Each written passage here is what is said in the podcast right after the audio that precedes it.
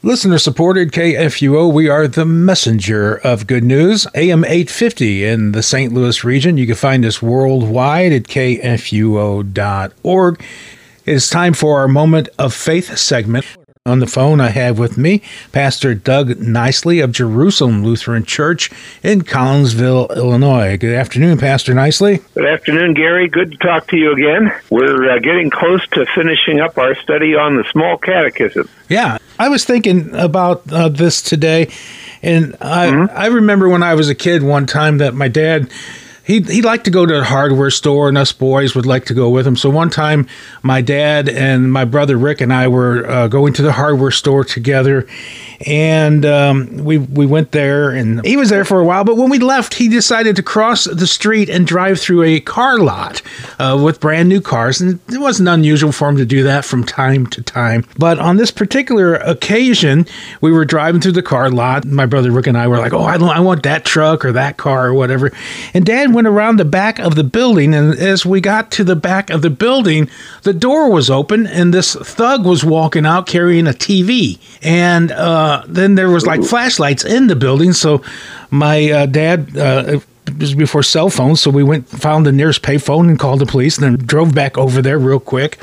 And then the police got there, but the thugs had uh, taken a TV and a radio and ran up the hill. And uh, one thing I remember them talking about, though, they the the owner showed up while all this was going on.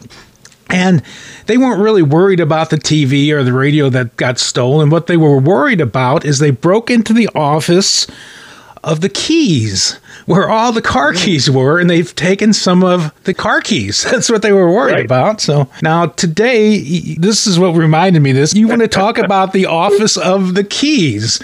So i'm sure you're yeah. not talking about the car keys. What are, are you wanting to talk about here? Office of keys and confessions well, it's not the same, and uh, that's always the thing I have to get into when I start talking about this particular subject in the Catechism. No, this has to do with a different type of keys, but I'll I'll, I'll get to that in a little bit. Okay. It took a while when I was a high school confirmation student, uh, which might have been about the same vintage you were talking about, uh, to, to work on this strange sounding idea uh, called the Office of the Keys. Uh, it actually took me another decade to understand exactly what this was all about. At that time, I was working as a seminary student at a church in Dubuque, Iowa.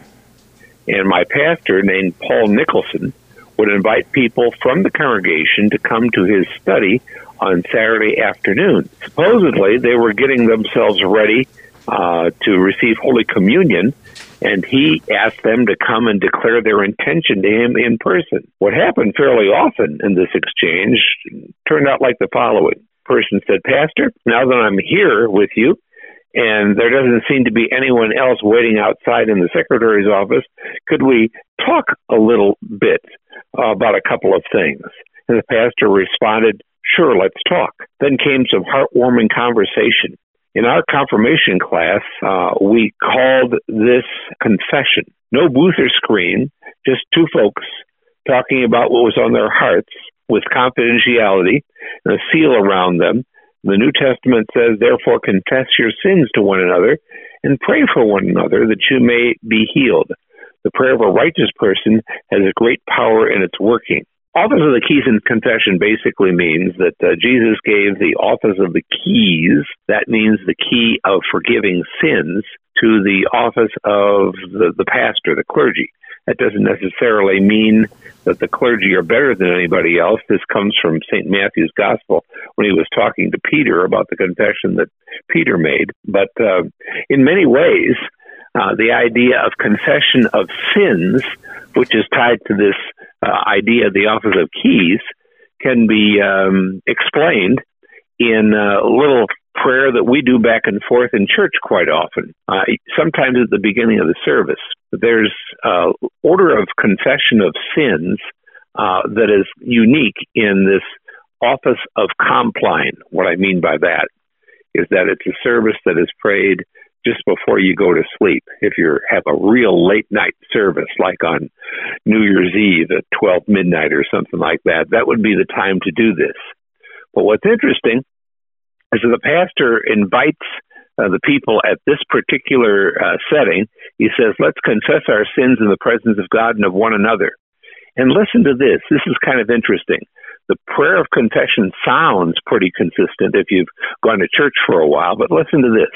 The pastor prays to the people I confess to God Almighty before the whole company of heaven and to you, my brothers and sisters, that I have sinned in thought, word, and deed by my fault, by my own fault, by my own grievous fault.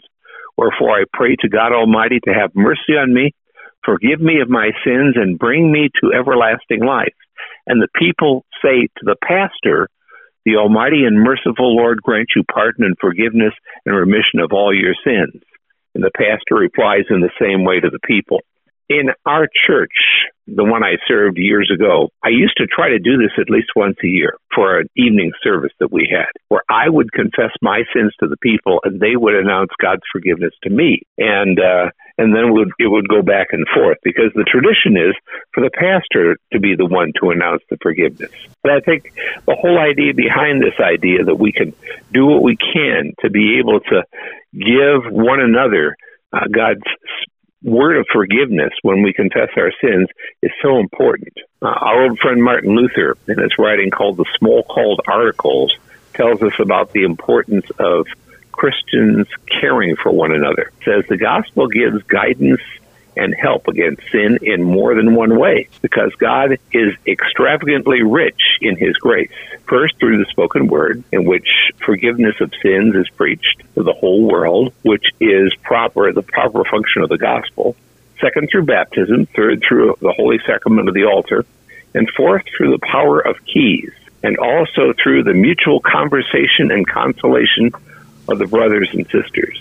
So it's not a key like you know, car keys or house key or anything like that. No. It's, it's a special authority which uh, Christ has given to his church on earth, right? To forgive uh, sins. Right. And that's right. Uh, and that's the key to, uh, to forgiveness.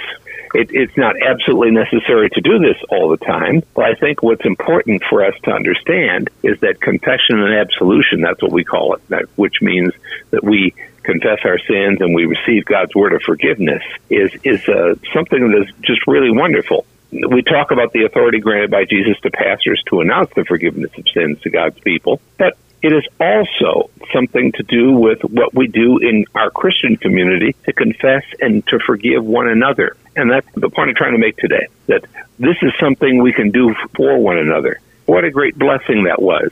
It always brings me back to that setting with Pastor Nicholson when he'd be sitting in his study on Saturday afternoon and just talking things over with people. It's been my absolute conviction after years and years of years of uh, doing pastor work that if somebody plays their tapes, I'm using old tech terminology, right. but at least it's old tech radio terminology. If somebody plays their tapes, it's better than holding it inside. And that's the whole idea in my way of understanding what confession and absolution is all about. Yeah. Now, is the office of the keys something different than the uh, power of the keys that was the responsibility given to St. Peter to usher in the kingdom of God on the day of Pentecost? I'm, I'm talking about the same thing. Okay. It's, it's the, the power of the keys. The key unlocks or, uh, or locks uh, somebody's forgiveness. I got and it. And that's, that's the authority that through Peter, those of us who are in the ministry, uh, feel that we have the power and authority to do. But once again, I just love that order of Compline where we turn it around and you guys get a chance to speak God's forgiveness to me mm-hmm. because it's not just me because I got the office. It's the mutual consolation and admonition of the brethren, which is the important part of what the office of the keys and confession is all about. So that's that's what I, I have to say. Let's do a little bit of praying about it today, okay? Sounds good. Thanks. Let's do. Lord, no matter how or when we confess our sins, let us learn today that when we do so, we are only being Christians. For we pray in the name of Jesus, who has won for us the gifts of forgiveness, life, and eternal life. Amen. Amen. So, Gary, one more time next week as we wrap up the small catechism, we're going to be talking about Holy Communion. And uh, then the week after that will be Ash Wednesday. Well, actually, Ash Wednesday, Thursday. Right. but nevertheless, it's, it's going to be that within that same time period. Right. And as I said, we're going to be doing something different when we come up on Lent. But you'll find out what that is when we get there. Sounds like a plan. All right. You have a good day. God bless you.